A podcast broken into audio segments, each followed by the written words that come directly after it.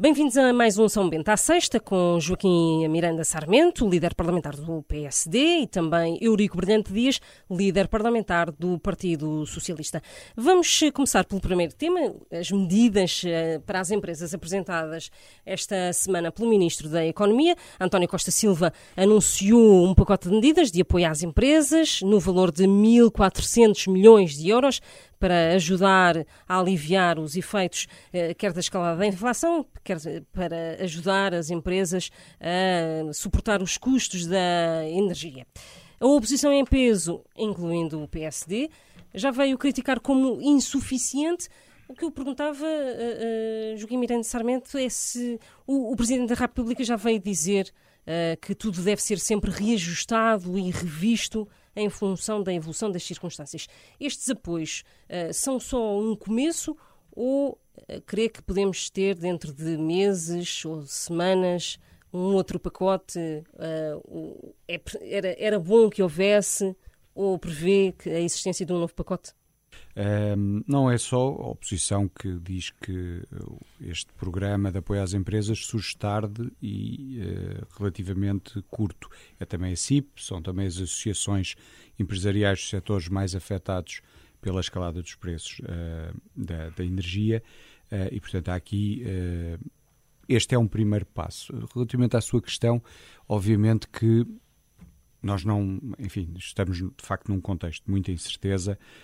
Um, não podemos ter, como eu penso que disse aqui a semana passada, a ideia de que as medidas são até ao final do ano, muitas vezes por razões de natureza legal ou orçamental, mas infelizmente a situação difícil que vivemos provavelmente vai se prolongar por algum tempo mais.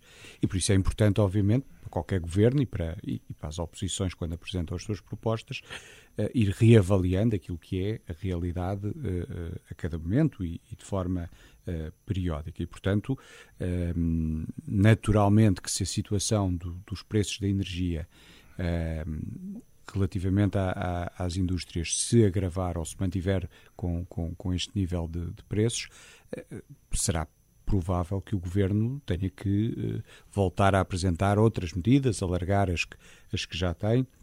E aquilo que esperamos é que o governo seja uh, proativo e, e, e, bastante atempado nesta, nessas decisões.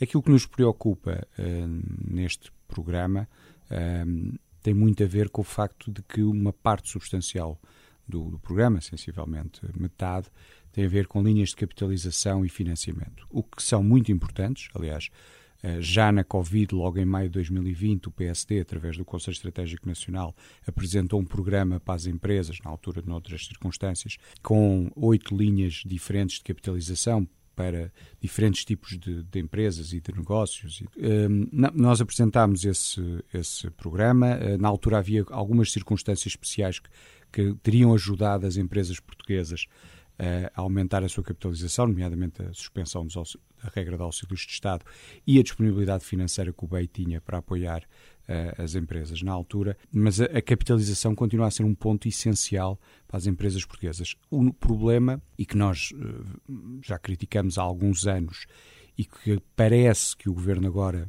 Uh, finalmente está a corrigir, tem a ver com o Banco de Fomento. O Banco de Fomento tem estado muito longe daquilo que o país e as empresas precisam, do ponto de vista da sua atuação, da sua eficiência.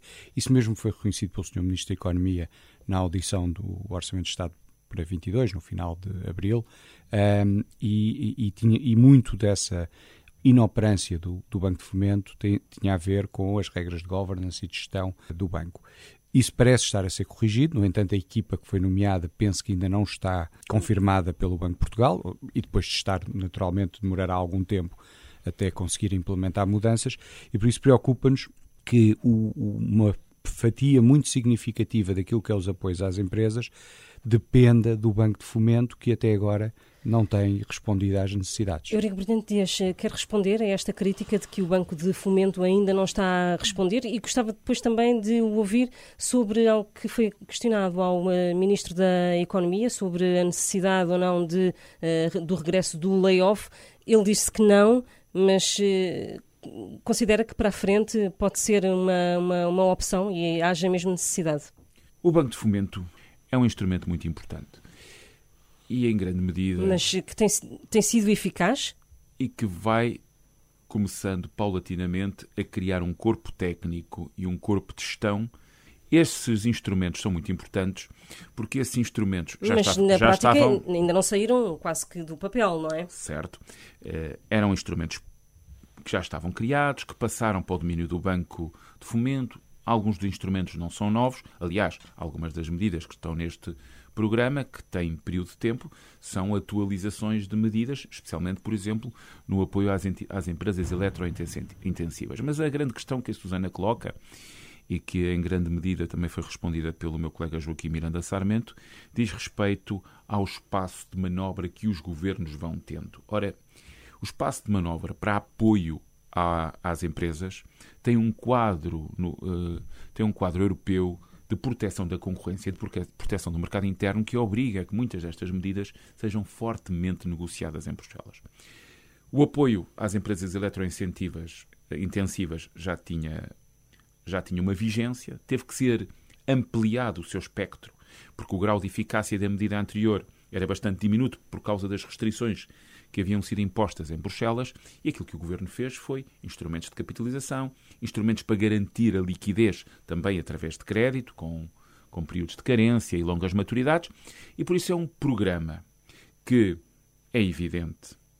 Quem recebe indica que é pouco, mas na, na medida daquilo que nós podemos fazer no quadro do mercado interno, e devo dizer que Portugal. O que é possível, é o que está é a dizer. É aquilo que é possível e é também aquilo que é possível, garantindo que, em função da evolução no futuro próximo, como a guerra continua a decorrer, com impactos fortíssimos na energia, aquilo que o Governo deve fazer. Só uma está, pequena nota quanto ao layoff. Sim, sim, sim. O Governo está a aguardar-se para mais tarde. Não é está a aguardar-se para mais tarde, está a acompanhar para intervir também mais tarde. A questão do layoff é muito interessante porque isso foi uma das medidas que teve mais êxito no período da pandemia, foi o layoff E porquê que agora não é recuperado? Porque é uma, a, a, a, a, natureza da crise é completamente diferente.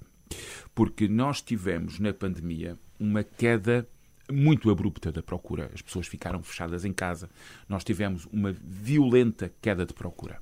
Noutras circunstâncias, e por isso o layoff simplificado foi uma medida urgente de proteção do emprego e da continuidade do trabalho. Grande parte dos impactos que nós temos agora são impactos do lado da oferta. Quando há impactos do lado da oferta, a prioridade do governo é garantir a continuidade da elaboração. E por isso os apoios não devem ser orientados à paragem, mas sim à continuidade produtiva. Dito isto, em algumas circunstâncias, nós temos um quadro de layoff. Há um quadro de layoff estabelecido na legislação. Aquilo que nós não temos aplicado, porque no meu entender, seria completamente inadequado em função da circunstância que vivemos, é regressar ao layoff, layoff simplificado. Temos um problema do lado da oferta grave, especialmente na energia, não só, mas especialmente na energia, e o layoff transversal às empresas não é uma solução adequada. Eh, gostava também de, de questionar, uh, uh, Miranda Sarmento, em relação a uma proposta que o, o Bloco de Esquerda avançou esta semana de um, para já de proteção ao uh, crédito ou à habitação, de taxar os lucros extraordinários uh, da, da banca. Desta feita, não é os lucros extraordinários das empresas, mas da, da banca, para proteger, para reverter para um, o, o, as famílias e para o crédito. esta é uma solução para. A semana passada falámos disso, mas é uma solução que pode ser aproveitada ou não?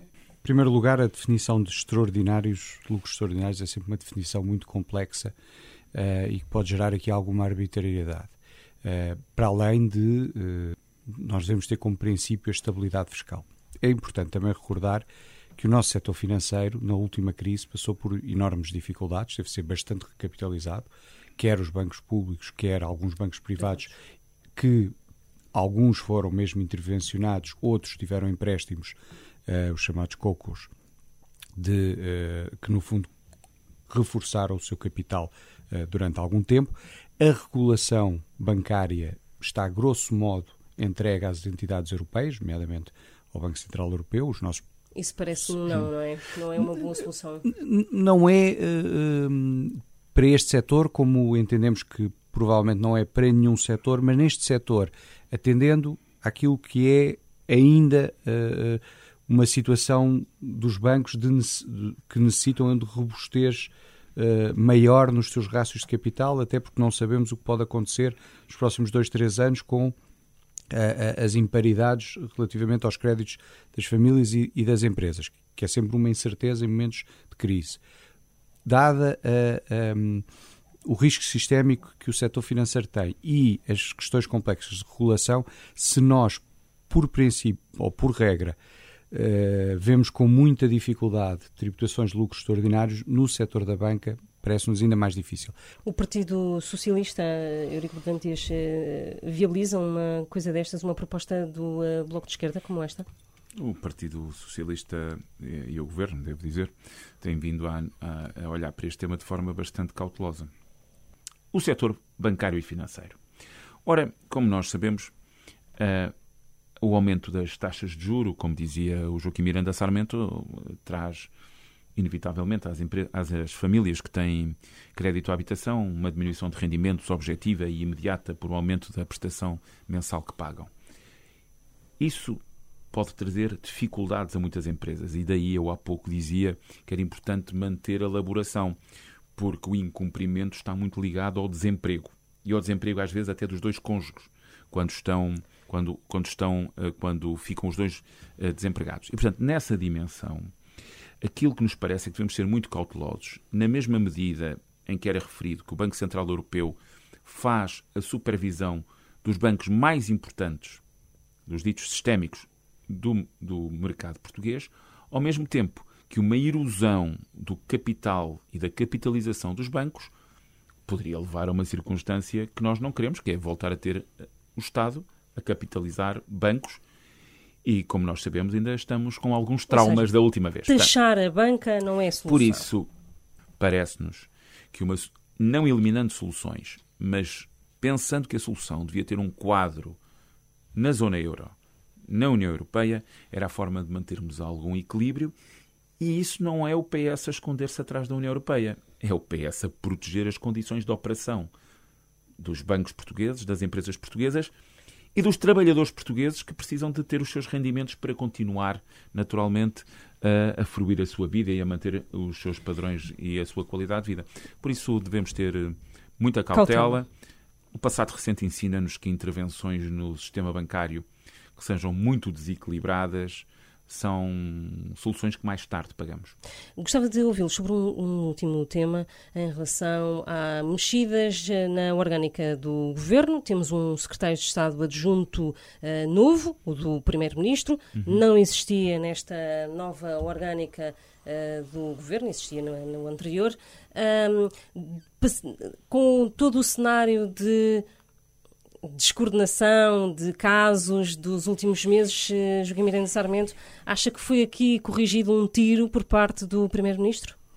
A formação do governo, a, escolha da orgânica e a escolha das pessoas é uma competência exclusiva do Sr. Primeiro-Ministro e, portanto, nós, por regra, não nos pronunciamos. Eh, o Primeiro-Ministro saberá eh, como organiza o seu governo, como que necessidades tem do ponto de vista político de coordenação. De facto, tem havido uh, descoordenação e casos, uh, mas eh, só o Primeiro-Ministro é que pode avaliar e, portanto, nós respeitamos sempre quer a orgânica, quer o, o, as pessoas que são indicadas e, portanto, só podemos desejar boa sorte. Eurico Presidente Dias, esta questão de, de, da, da, escolha de Miguel Alves, estamos a falar do uhum. até agora autarca de Caminha, para um homem muito próximo de António Costa, de resto, que já trabalhou com ele, um, para secretário de Estado adjunto do Primeiro-Ministro, uh, houve aqui como que uh, havia um problema e temos que corrigir a, a descoordenação uh, e as falhas de comunicação dentro do próprio governo tinham que ser corrigidas, ou não? Eu, sendo sincero, não me parece que a coordenação ou descoordenação dependa da existência em concreto de um secretário de Estado. Há um conjunto de funções. Também foi escolhido há pouco tempo um diretor de comunicação. Já, Também na residência há, oficial há, há, do, há uns meses. E, portanto, aquilo que no quadro das suas competências o Primeiro-Ministro vai fazendo é fazendo ajustamentos uh, da, da, sua equipa. É Primeiro-Ministro em novembro fará sete anos que é Primeiro-Ministro e é normal que faça ajustamentos, não dou daí mais relevo. Bom, está terminado, assim, este São Bento à sexta, mais uma vez com uh, Joaquim Miranda Sarmento, líder parlamentar do PSD, e com Eurico Brilhante Dias, do uh, Partido Socialista. Voltamos para a semana.